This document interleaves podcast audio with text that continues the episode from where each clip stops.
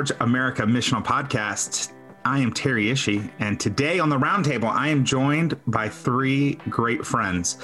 Uh, in Richmond, Virginia, we are joined by Jeremy Chambers and Monica Chambers. Guys, it's so good to have you on the podcast. Hey, good to be here. Yeah, thanks for having us. Yeah, excited to hear uh, from you guys today. And as always, I've got my my partner in crime, Alan Bradford in Knoxville, Tennessee. How you doing, buddy? Doing well, man. It's good to be here with everybody. Yeah, we've had a we've had a bit of a break. We've taken a little couple weeks off just to kind of you know get refreshed and honestly, it's because Bradford had family vacation and I didn't want, I didn't want to do the podcast without him. So I was like, yeah, let's take a break. Let's take a break. So yeah, I uh, had to get the family out of town. So that's good. That's good. Uh, well, uh, today we are kind of gonna we're gonna launch a series of conversations uh, that I'm really really excited about, and so it's it's around this idea. Uh, of this formula that we use in Forge America, uh, we often refer to it as CME, but the way it's broken down on a whiteboard, which is like the preferred way to break anything down, right? Like whiteboards are, yeah, I believe heaven is going to be half whiteboards. Uh, so, yeah. But, anyways, it's the idea of Christology informs missiology, and missiology informs ecclesiology. And so uh, I know that's a mouthful. And so just to kind of get us started and talk about this idea, Bradford, will you will you break that down for us and kind of explain what does CME really mean? Yeah, and it'd be interesting. I've always heard this from Alan Hirsch. Did he come up with it? Do you guys know? Is it is, did he come up with this thing? I think it may have come from David Bosch. Yeah, oh, so. that's even better. Yeah, yeah, yeah. So the great grandfather of mission himself. The other South African. Yeah. You could just say it came from the New Testament, though, right? there you go. yes, yeah. yeah. Yeah. So so Christology determines your missiology, which determines your ecclesiology. The way that we break that down is so your Christology. So what do you believe about Jesus? Like what do you understand? How do you come to Jesus? You know, the founder of our faith. How, that should determine what your mission is, your missiology. So what are you about? What it, what is it you see Jesus doing? Well, that's what you should be doing. So what how are you going to live that out? How are you going to play that out? And then that determines your ecclesiology, which is a fancy way of saying church or how you gather right a lot of times we we get into the um at least it used to be i don't think it is anymore but the fight was over the different types sure. of church should it be a mega church house church small group church all the different things the church is beautiful in all its different forms. That's not the fight. like there should be no fight there. Like all churches uh, are, are the Spirit's working there in some form or fashion. And so, really, it becomes uh, let's let's center around uh, Christology. I mean, he is the founder of our faith, so let's constantly recalibrate around him. And and mission, whatever we do, has to start and be defined by Jesus. Jesus is our constant reference point. We always begin and end with him. So to determine our mission in the world, start with Jesus. And then how does the church birthed out of that? You know, what's going on? Now, a lot of times, uh, especially in the early on in the church planting movement, when it started to really kick up, it felt like some people kind of put their ecclesiology before mission. I'm not going to say people put ecclesiology before Jesus. I'm going to hope they didn't. But a lot of times it was like, hey, we're going to be the cool hip church that reaches out to the 20 and 30 year olds. Now, what's our mission? I was like, no, let your mission determine what uh, the church looks like. What, how does this gather? And the church can be varied and beautiful and diverse in all kinds of different ways. Um, and so, yeah, that's in a nutshell. That is kind of the the formula. Yeah. So I think there the when I look at CME, I think it's important that we, as we look at this, this isn't, uh, it's not a loaded kind of formula. It's these. This is a very neutral thing. So uh, because of that, the type who we say about who Jesus is will impact the formula, right? So if we have a weak uh, idea uh, or a weak Christology or weak idea of who Jesus is, or we have a reductionist view or a misshapen view, that could give us a misshapen view of mission and therefore given us an incomplete idea of what the church is. And Alan, you're a much nicer person than I am. I will say people put the ecclesiology before Christology. I've just worked with too many church planters over the years that like their thing is we're I wanna I want a platform to preach and sometimes I'll preach Jesus Uh, and again, I think most dudes they got good hearts, and I think most men and women who are trying this, I think they're good hearts. But again, I, I, I do think they they are they're they're swapping the importance of these things, and so uh, really, really important stuff. Uh, Monica and Jeremy, we we invited you guys uh, to jump on this because you guys, again, uh, this is like your, this is like a third time that we've referenced the book, and so guys, if you're listening and you haven't went out and bought Kingdom Contours, like why are you waiting? Like go get the book, read it, so you'll be informed as you listen to these wonderful podcasts. Uh, but in your book, Kingdom Contours, available on Amazon.com, uh, you guys do a brilliant job of laying down uh, the importance of Christology. And, and our lab, before we took our break, we talked with Jeremy about the importance of Jesus as Lord and how we rally around that idea. So I'd love to hear some of your guys' thoughts on this idea of the importance of putting Christology first. Like, and what does that mean? And, and really, what does that mean for for you guys and your your ministry and mission uh, as a, as a couple? Yeah, I can uh, jump into that a little bit. Um, you know, if if we take some of those major Christological passages, and I think we did talk about this on the last podcast a little bit, uh, but take like Colossians 1 or John 1 um, or the whole book of Hebrews, right? Uh, the, the way that scripture puts Christ as preeminent or um, superior to everything, um, it, it basically gives us this whole what is it? It lays out a plan for how we can really live a Christ-centered life, and how that would then influence everything we do. You think of uh, Colossians one; it talks about Christ being the fullness of God in in bodily form, being the head of the church, being over all things. So even there, you have uh, an ecclesial statement, right? Christ is the head of the body, um, and so if we even start with that, we have a great foundation. Jeremy, that's really good. Uh, as you were talking, one of the things that came to mind, and I'll just, this is me just being a little vulnerable and completely honest. Um, I've always struggled reading Hebrews. Uh, and then even like reading some of the, the verses that you referenced, um, I think it's so easy. And, and, and I think I've seen this not just in myself, but more corporately as well, that those the verses and, and, and really Hebrews, this idea of seeing Jesus as the head of the church. It's like we read it with lip service. I don't know how you read something with lip service, but we definitely give it lip service. But like we read it and it's like, oh yeah, yeah, yeah. But it, that's it doesn't. It's like it doesn't permeate past the skin it doesn't really go into the core and change how you believe. Uh, even to even like in the gosh i don't know how long ago this is. It's 2020 I, would say like maybe the early 2000s you saw this trend where churches were changing titles of their pastors. And you would even have a, several churches that would say the, they would they would literally on their website put jesus christ lead pastor. And then they would have a handful of other pastors. And it was like this idea of like oh yeah jesus he's lead he's the lead of the church but like when you scratched at in, and I knew some of those knuckleheads that were doing that, and I'm like, bro, Jesus ain't lead nothing in what you guys are doing. It is all about you and what you're thinking, uh, and it really kind of comes across as lip service. And so, I'm curious. I mean, what are you? Have, I mean, is that something that you've bumped up against, or am I like the one? the one uh, lone spiritualist who's lame and can't read the scriptures properly and has his own thought in his own head? Often we can say we believe something and we might legitimately think that we deeply do like i really do believe this but our life doesn't necessarily show the fruit of that belief. And i find that there's a, a very important connection that we as believers need to make especially as church leaders and leaders in different ways where um, I can say and think and almost really convince myself that I really do believe that Jesus is Lord and He's the leader of this.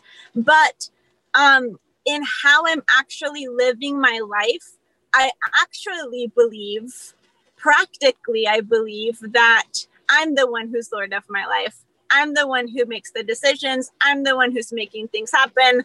I, you know, if I don't do certain things, then other things won't happen. And that is something that's so subtle where and and you know there's one of those things of like if you actually want to see what someone believes like observe how they live and a lot of times yeah you can almost use ah, this might sound a little bad but it's like you almost can use jesus as a part of your marketing force as opposed to so that you look like you're doing something quote unquote right but like the actual life of that community may not be so representative of Jesus actually being preeminent, of being the head. Um, and it's a very important thing for us, especially as leaders, to really sit down and before the Lord and be like, okay, Lord, like, am I allowing you to actually be the head, or do I keep grabbing at what you should have in your hands? That brings up another question, uh, which I know we're now sliding way off topic of what we're doing, but I, I think this is maybe super important as we talk about having a robust Christology. But like, what the heck does it mean to actually believe? I mean, I think Monica, you're you're kind of getting at some things, and I've been a pastor for 24 years. I've preached on Jesus um, tons, but I don't think I've ever like taught or helped explain like how you believe or what does it mean to believe. Um, I believe that George Washington was the first president of the United States, but I mean, I, I read it in a book once and I kind of believe it. But like, how does how does belief move from cognitive understanding?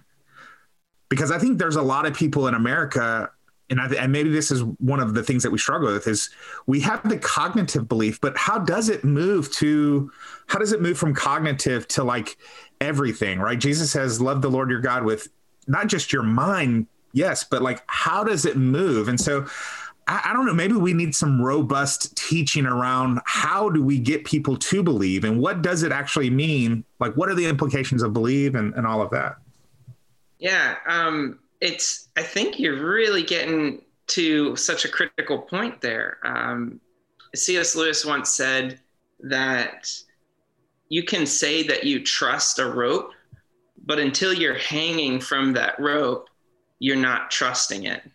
And uh, and he said that at a time when he was struggling to trust in the Lord, and he was suddenly confronted with the fact that so much of the intellectual aspect of his faith um, was just caught up in theory. And this was a test that forced him to consider was he really hanging on to Christ? Um, and we know that he, he persevered, he made it through, but uh, it's there, there is something to be said about the crises in life that suddenly show us the nature of what we're relying on. And I think 2020 is a good year for all of us to kind of realize some of the things we were trusting in weren't so um, stable, right? Uh, and and so yeah, it's definitely opens up something that we really need to pay close attention to.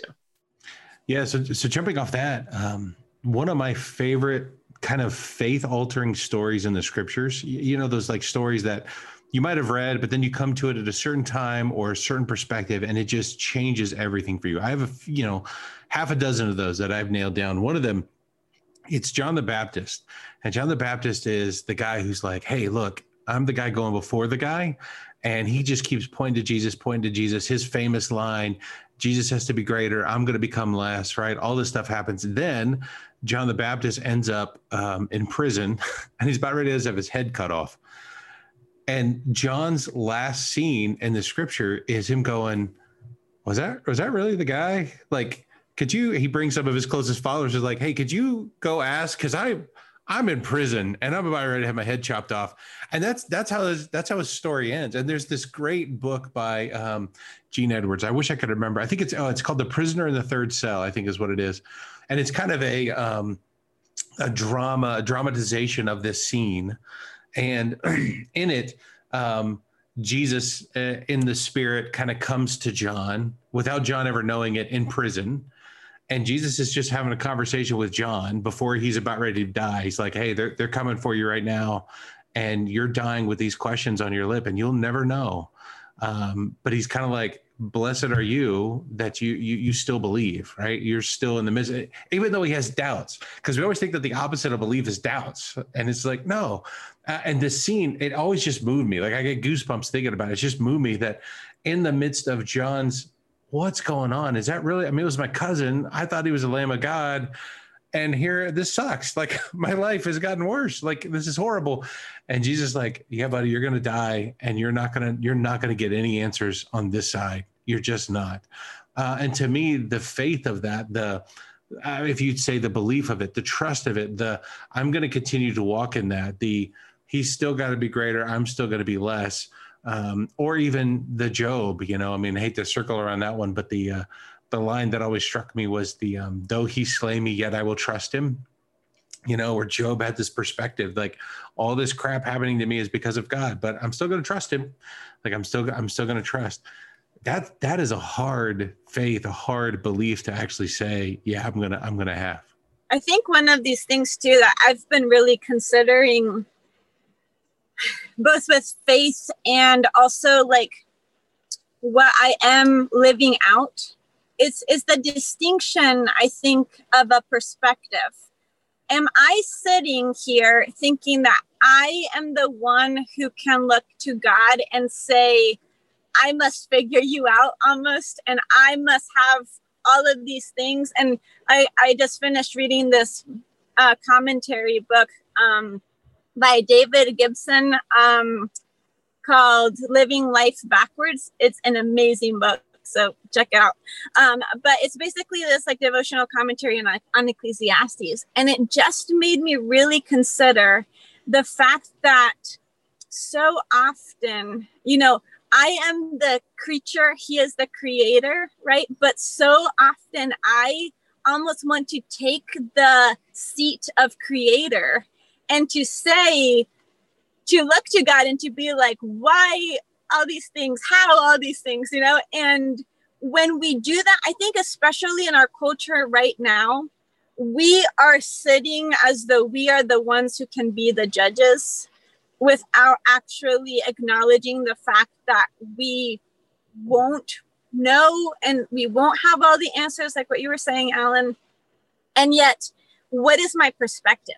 Does that then allow me to have the humility to say, oh, right, so Jesus, you do need to be Lord because I don't actually know all of the things. You, you, God, have have to be King because also it's your kingdom that's going to be everlasting, not so many of the things that I'm worried about or anxious about right now. And so I feel like when we switch that perspective, at least for me, that's been helpful to then live out more of a life that can have the fruit of having him being who he actually is as a reality of my life so that then you know i can actually live more patiently or i can actually have more peace and trade out anxiety because he i trust that he's good i trust that he is actually looks out for the best.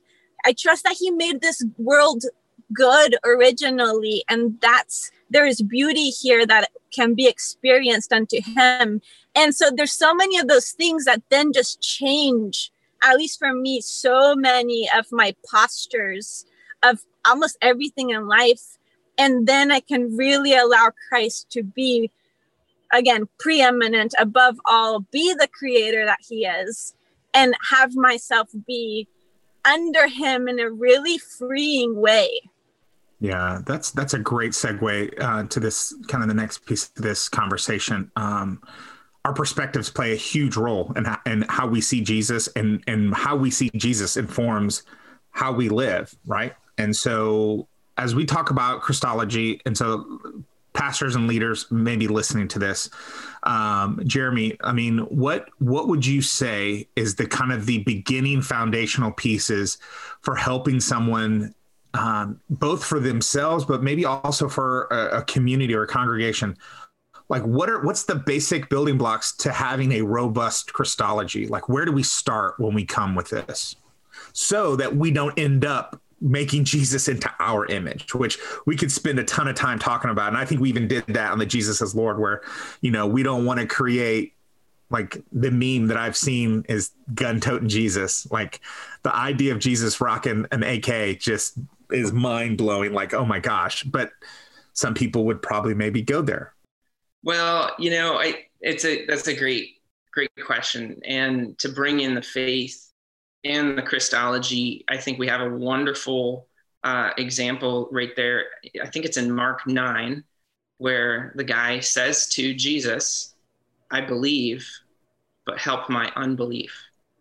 And um, if we want our lives, our families, our systems to be Christocentric, I think that's a great starting point. Is that simple prayer? You know, like it, it, there's a ultimately there's a relational dimension here, and to to get before the Lord, make some time to to slow down and and really consider, um, Lord, have I been putting you as a priority uh, in my life, and and am I actually believing? Um, because I know I have some unbelief. So please help my unbelief. Let's start there. Move me towards Christ as a foundation.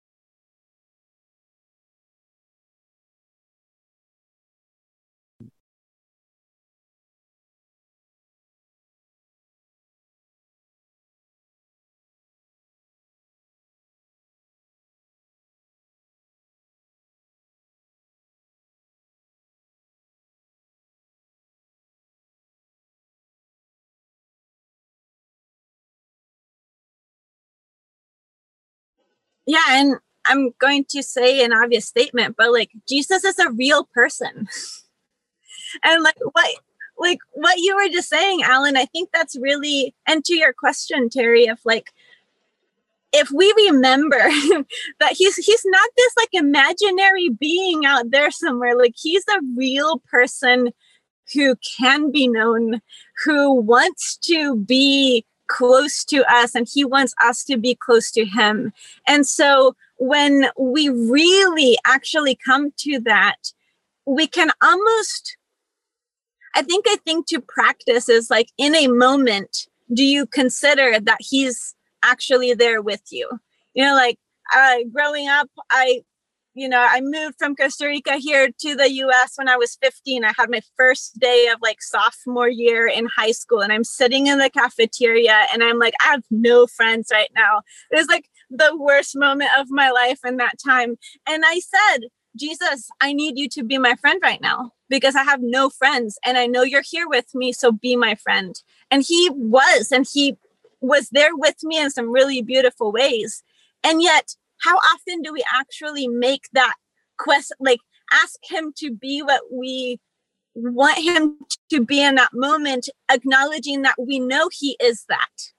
And if he if we don't acknowledge that he is already there and his personhood is here with us he promises that he will always be with us to the end right? And so do we actually press into that practically in our lives or do we leave him as this imaginary idea out there yeah, I'll work with pastors and we'll we'll really push hard this idea that Jesus is Lord and everything you do as a congregation must rally around this point. Um, and and part of that uh, conversation is is helping dispel like don't don't reduce Jesus. Uh, Scott Nelson talks about uh, tiny gospel syndrome, where we just reduce everything down, and where that's where you get like Jesus is my friend. And and here's the beautiful thing: um, when we are free to acknowledge uh, that Jesus is Lord, we we we can now we can embrace Jesus as my as my friend, as my best friend. We can embrace Jesus as my savior because, of course, he's all of those things too. Um, the problem comes is when you know, sweet fifteen year old. Uh, I'm assuming, are you 15 or a sophomore? 15, 16? That you know, sitting in the cafeteria and Monica's new best friend Jesus, it, like if the relationship stayed there like if he never truly grew and and your eyes understand no no no yes you are my friend but you're also lord. You, you you're kind of overseeing all of this. And so let, let's do this. I, i'd love to hear some of your guys thoughts on how do we how do we create practices uh, because uh, around christology? Like we have a ton. I mean forge america you want practices on mission? We're your people? Like we'll sit down with you and we'll talk for hours on oh dude here's some practices. Do this and this and that but when it i'm talking about like jesus like christology how do we really help us understand who jesus is? Like what are some practices? And reading the bible uh, and having a quiet time Uh, let's get beyond that but like what are the practices like how do we read the scriptures what are we doing that helps us really develop a robust Christology. So, as part of the Knoxville residency, one of the things we ask our residents to do is to immerse themselves in the Gospels during the residency. And I used to give them like a plan, like, hey, read John 1, read John 2. But now I'm just like, I don't care. Just keep going. Like, you, we're in this thing for six months. And if you just happen to get through one chapter of one Gospel, that's fine. But I want you to immerse yourself in the Gospel. But while you're doing it, asking yourself, and, and we got this from Deb Hirsch, what are the postures and the priorities of Jesus? Not just like, hey, here's all the facts or here's all the lessons I can learn. But as you see it, what are the postures and the priorities of Jesus? And then what does that actually mean for you? Like, how are you going to actually change and live your life based off of those postures and priorities? So that's one for me. And I know that goes to like, you know, hey, quiet time with your Bible, but you know, I think it's pretty important. No, but but it's but it's no, it's good because you're giving us a little more, right? Just read your Bible. You know, that's that was the thing that always frustrated me as a young person. I was like, yeah, okay, you you've kind of got your hook in me about this Jesus fella. Um, how, how do I get to know him? Well, read your Bible and open up Genesis because I read books from the beginning. I'm like, Jesus isn't. I don't. There, no one's mentioned Jesus yet. I guess he's not that important. So I think having that that instruction direction on how to do that and I love that. I, I got we got that from Deb as well. Our our missional community uh, uses that rhythm as we walk through the scripture. So we're walking through Matthew right now, and that's the question we ask: is what is Jesus' posture here? What's his priority in this teaching? It's it's been it's been foundational in helping us really get to the root of who Jesus is. Uh, yeah, well, and I think that is it. It's the the issue is how we approach these practices, right? It's it's not about just a rote prayer it's about how you are praying. It's not about just perfunctory reading of scripture. It's about how you're reading, right? What what are the questions? Uh, what am I looking for? What am I asking? Um, and those questions you you just gave Terry, I think, are excellent. I think a few others are are even to to ask the question, what was happening in Jesus's uh, worldview to cause him to say the things he said? Um, or or take Paul for example. Look at Philippians two and three. Um, he lays out a Christology in chapter two, and then he lays out his like purpose statements in chapter three. And you have to ask the question, what kind of person could dare say these things? Uh, and then when you start thinking about what kind of person would say it, you start to you, you, enter into this dimension of like, whoa, he he took this seriously. He was really transformed through his encounters with Christ. What what and, and I, I mean genuinely, I think asking ourselves in a very reflective sense, what needs to happen in my life for me to really have an encounter with Christ? Um, and and that's gonna you know that's gonna pinpoint a thing that's particular right so in, in our communities we can have some larger practices but the individual scale where exactly is jesus calling me into deeper intimacy with him um, and I think that can look very like that's going to look different for for everyone. Someone might want to jump into some church history and, and read some people who are very Christological. Others are going to want to reside in a gospel for a long time. Others, it's going to be maybe a more prayer practice or even kind of like a journaling practice of saying, where was Christ active in my life today? Um, but I, I do think really like there's that question like, Jesus, where are you leading me so that I might know you more right now. And I, I love the fact that we can do this from a very personal uh, and personality driven way that Jesus has like created we, we all come to him differently. I mean, that's why I'm grateful for books like uh, Sacred Pathways from Gary Thomas, um, where, yeah, like reading church history you lost me, Jeremy. no way. But I know I have brothers and sisters who that I mean they they they they thrive on that. And I remember I, have been guilty of this, and I'm guilty of this, where I would say to other leaders and other preachers, and I've heard it said to me, and that's why I kind of push it back on someone else, where it's like, you know, pastors, preachers, you know, teachers, if, if you're only reading the scriptures, getting ready for your your your Sunday school lesson or your small group or your Bible study or the, whatever sermon you're preaching, shame on you. And um, I always felt horrible because some of my best moments with Jesus was when I was like just learning how to teach something. Like it, like those moments, I was like, I never want to discount them. Um, but someone like Gary Thomas comes along and says, "No, that's just one pathway to God." That and just because you're it's it's serving another purpose, uh, it shouldn't be diminished. It, it actually should be elevated. How how wonderful that you get to connect with God and, and serve a secondary purpose, and that's beautiful. Um, so being able to come and like, look, yeah, I mean, the Gospels are going to do it for me. Paul's going to do it for me because I'm crazy apostolic, and I love the idea of missionary journeys. I remember reading Paul as a young person you know, I'm just like, gosh, that sounds exhaustive. Like, I mean, why would I ever want to walk that much and go that many places and not do it once, twice, but three times? It's like that dude's nuts. I never want to do that. But Simon Peter, like that's my guy. Like, right. So so everything resonates differently. But again, it it's all pulling us to who Jesus is. Yeah, I had a professor. It wasn't a professor. He was a TA at UT, uh, the most liberal school in America, or at least in the South. Um, and he was a Christian, and he he was my, he was in my uh, he was a TA for my introduction to micro evolutionary biology. And so, like every all, all the Christian friends in my life was like, "Oh, they're going to challenge your faith and blah blah blah and all that." It's, this is like back in the day. This is the '90s. Uh, come to find out, this dude was doing research in monarch butterflies because the monarchs fly right through Texas in part of their migration path. Um, and he, he had this like little little hut on top of one of the buildings at UT science buildings, and he was like he called it it was his temple. It was he was a believer, and it was that very thing: studying science, studying nature, and these create these these creatures. It was it was like this is how I connect with God and yeah, it was beautiful. Yeah, I think another.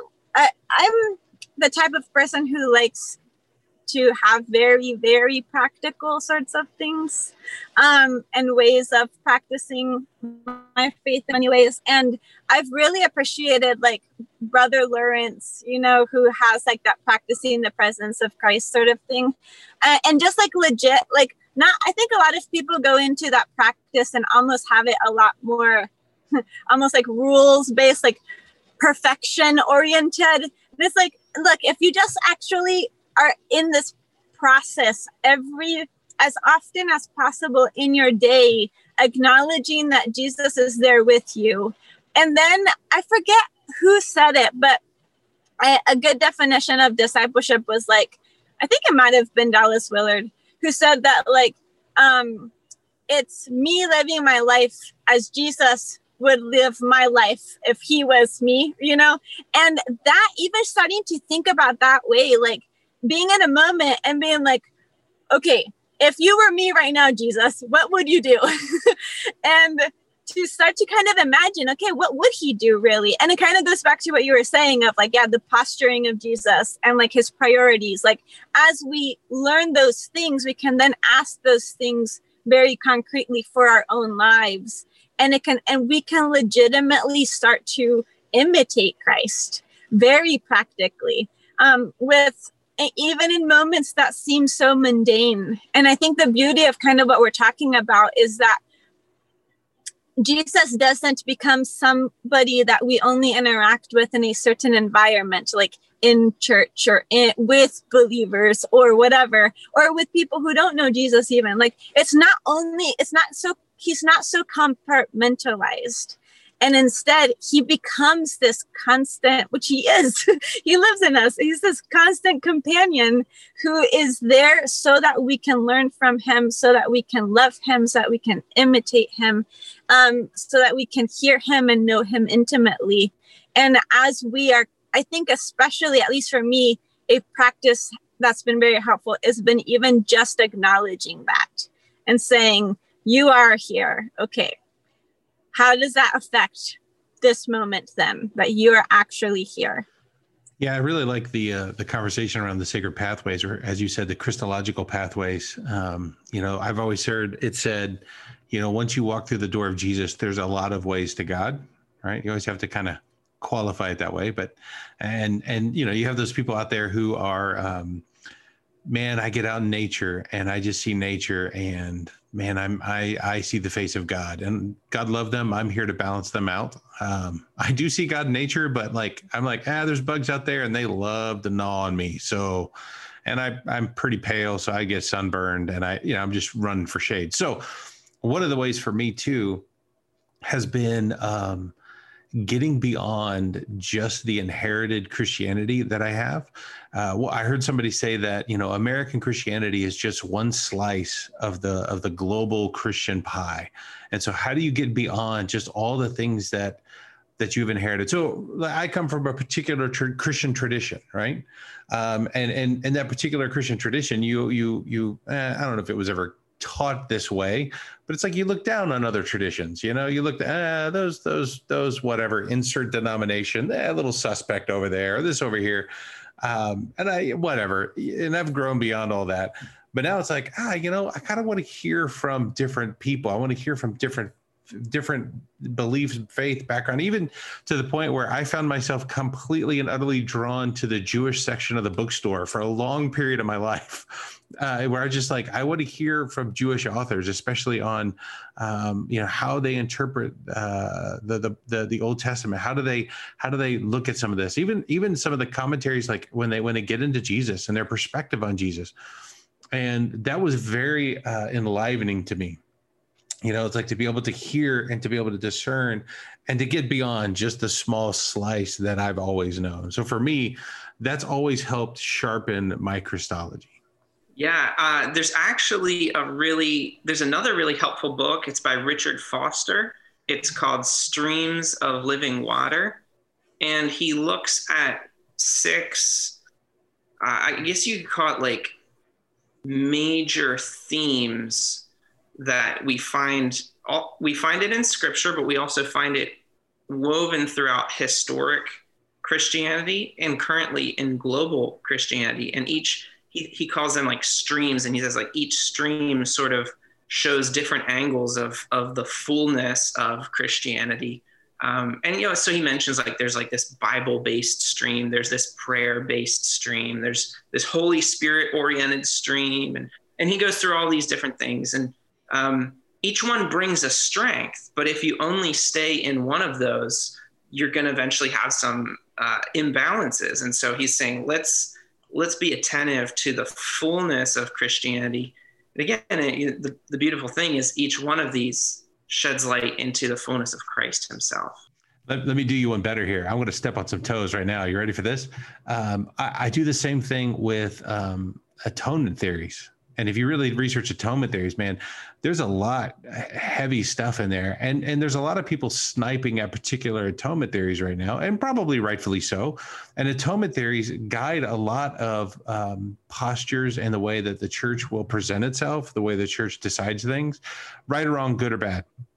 But I've gotten to the point right now where when I read all these different atonement theories, I'm like, yeah, I kind of like that one, and I kind of like this one eh, some of the pieces of this one and then this one over here. And, you know, it's just like, it's like, I, I don't know if I can just say, here's my, oh, here's my one atonement theory that I'm going to throw out there and say, this is where I stake my claim and my faith on. And if you don't believe this, I'm out.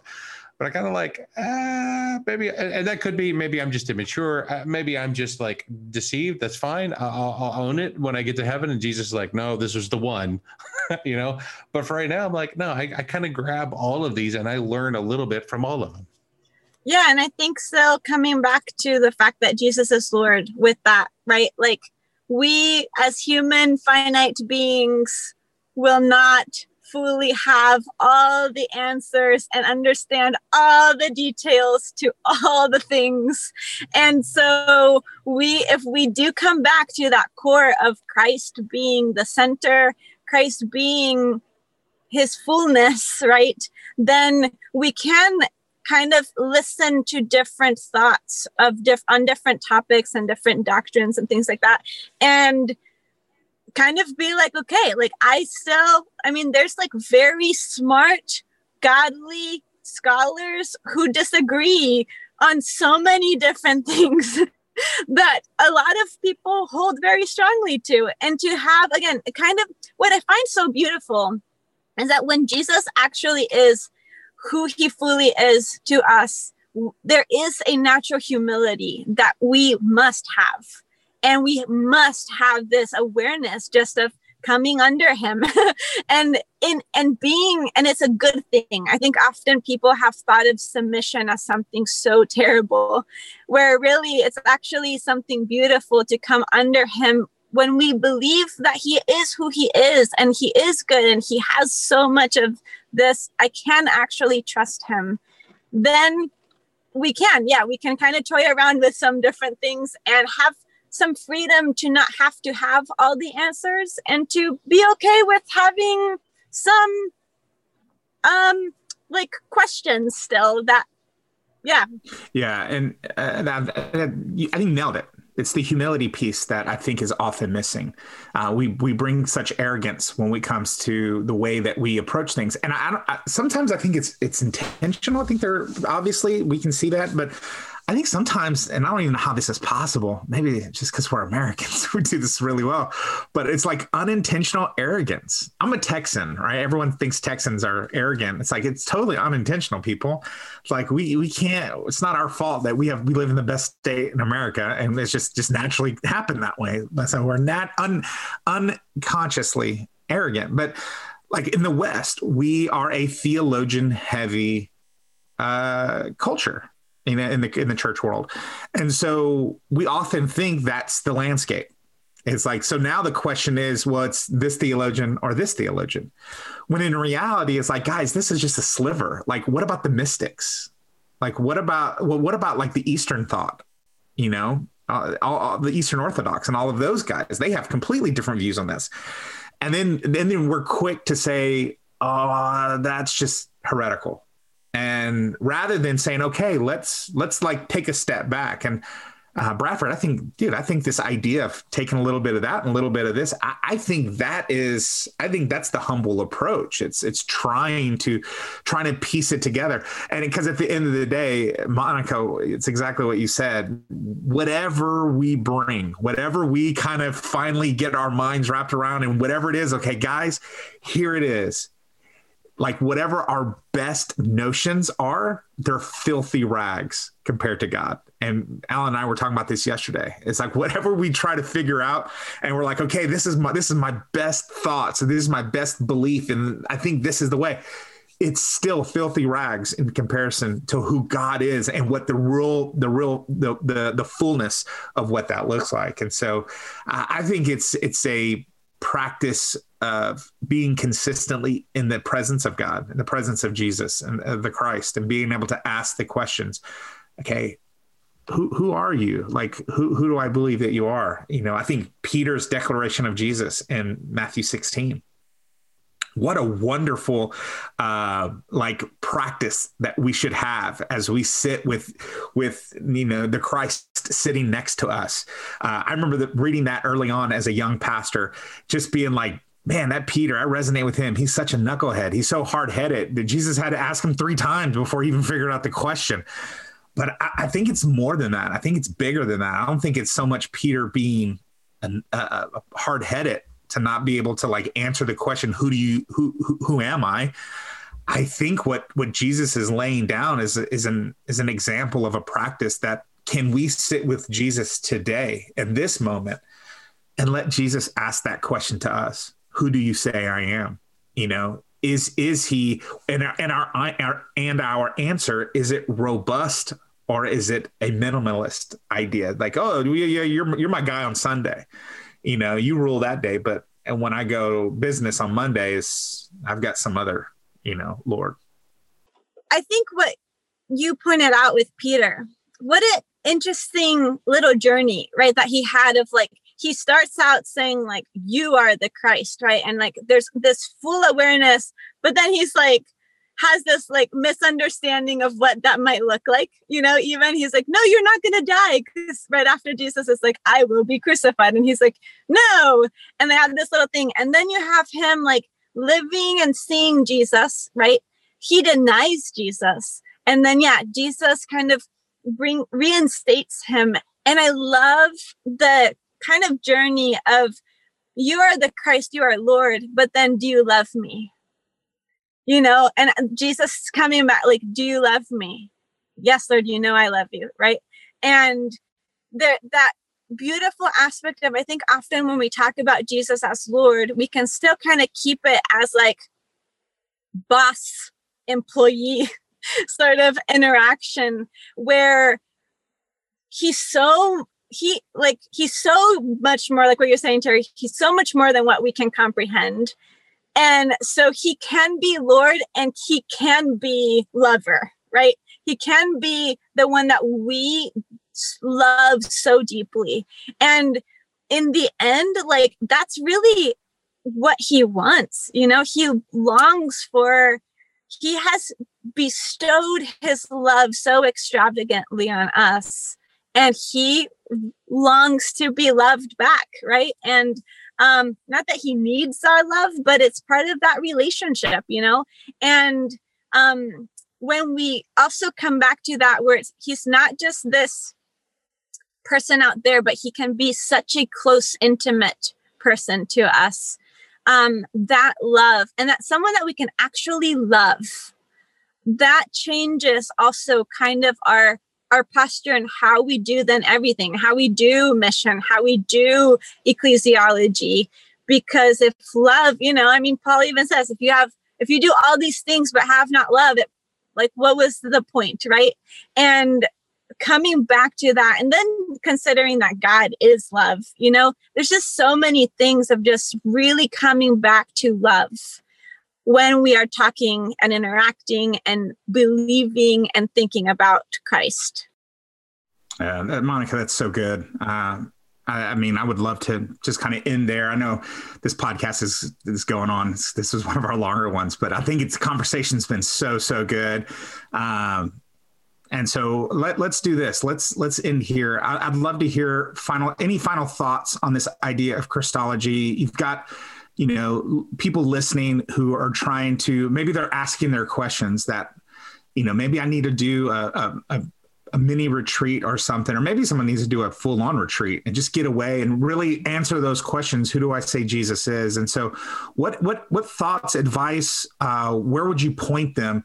Uh, and then we'll kind of close with that. So, Jeremy, what what are you thinking, buddy? Yeah, um, I mean, when you just brought up the idea of a retreat, I think that that would be excellent if someone takes even a small, you know, a day or a weekend to go and just really focus on Christ and asking some of these questions and doing some of these practices. Um, and I mean, you know, it, it all starts with a, a sincere request. Jesus said, he, he said, ask, seek, and knock, and it'll be given. The door will be opened, right? So uh, he's offering um, the, it's a, it's a genuine opportunity. I think this, it really starts with us just kind of making that sincere request lord show me how i can have more of you in my life i i, I think yeah jeremy that's really good and i think really considering um, i hate to you know i don't i don't hate to use this word but i think we need to reclaim this word but um, your own personal discipleship you know how are you being discipled how are you um, taking the posture of and I think a lot of people who listen to this, we're, we're leaders, right? We're people who lead. We're people who disciple others. That's part of what we do. But then to really consider your own personal discipleship and how you're how you're receiving and taking the posture of humility, taking the posture of um, receiving other people's instruction, correction, all of those things, um, and not just saying, "Oh, I've got this this whole Jesus thing figured out, and I've just got to get uh, all these other people to figure it out." Um, I, I, think I've said before, I, I always look back at my life every five years and I'm like, dude, Alan of five years ago was such an idiot. right. And, and in, in every capacity, my mental capacity, my emotional capacity, how I've interacted with others, my, my spiritual walk.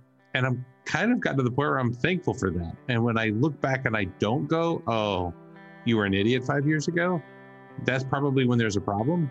Um, and so I think considering our own discipleship, especially in this case, is probably a big thing. I think that's super wise. Thank you guys so much, Monica, Jeremy, uh, Alan. Thank you guys for being on the podcast today. Uh, I think this is shaped up to be one of our best conversations yet. Uh, I think it's been really good, and uh, I think it's a super important conversation, and it's just the kind of the beginning. You know, we're gonna we're gonna next week we're gonna move the conversation into missiology, and then we'll we'll wrap up with ecclesiology, uh, just in time for Thanksgiving, so we can have some really good Thanksgiving conversations with our families, uh, and and talk about how important Christology really is. So, uh, thank you guys. It's been wonderful. Uh, Monica and Jeremy, uh, you guys are wonderful at talking through some of these things, and um, it's funny. I think Jeremy, you've been on three times now, and you, you, we've had more scripture references on your appearances on our podcast than all of them combined. So thank you for reminding us that. Oh yeah, we have this amazing uh, text that we can always look to. Uh, if people were interested in kind of connecting with you guys to say, hey, uh, maybe J- Jeremy and Monica could help us out, think through some some discipleship, some Christology things, or maybe even have some ideas on how to retreat retreat and think through some of this, what's the best way for them to connect with you? Is there a website or an email address that's easily accessible? Um, yeah, I mean, contact through forgerichmond.com. Emails through there. Okay, right on.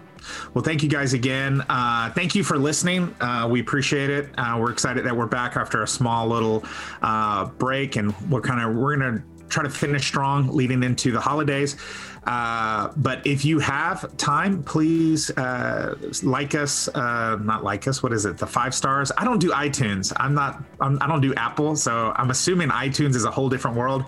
Uh, I get my off of the, the Spotify feed. So if you can, wherever you listen to it on, like it, uh, give us five stars, review it, uh, whatever that is. That helps people get that out. and if today has been a helpful conversation, share it with someone, maybe another leader in your community. Or, or denomination or something that might benefit from uh, uh, these wonderful people and some other thoughts. So uh, thanks again for listening. We appreciate it, and we will see you next week.